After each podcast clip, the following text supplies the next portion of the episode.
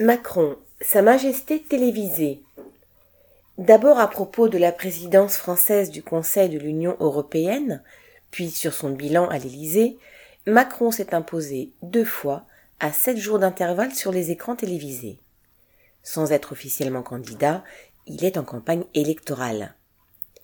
Prendre la présidence du Conseil européen n'est pourtant pas un exploit, c'est une présidence tournante.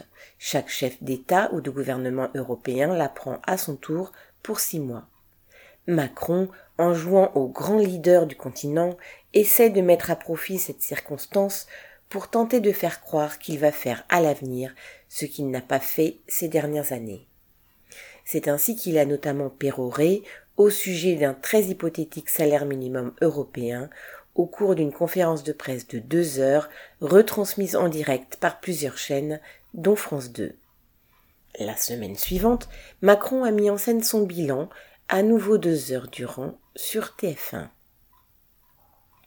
En attendant son heure pour déclarer sa candidature, Macron joue à fond de sa fonction présidentielle pour occuper l'espace médiatique, ce qu'il recommencera à n'en pas douter le 31 décembre pour la nouvelle année, puis en janvier au cours des nombreuses cérémonies de vœux.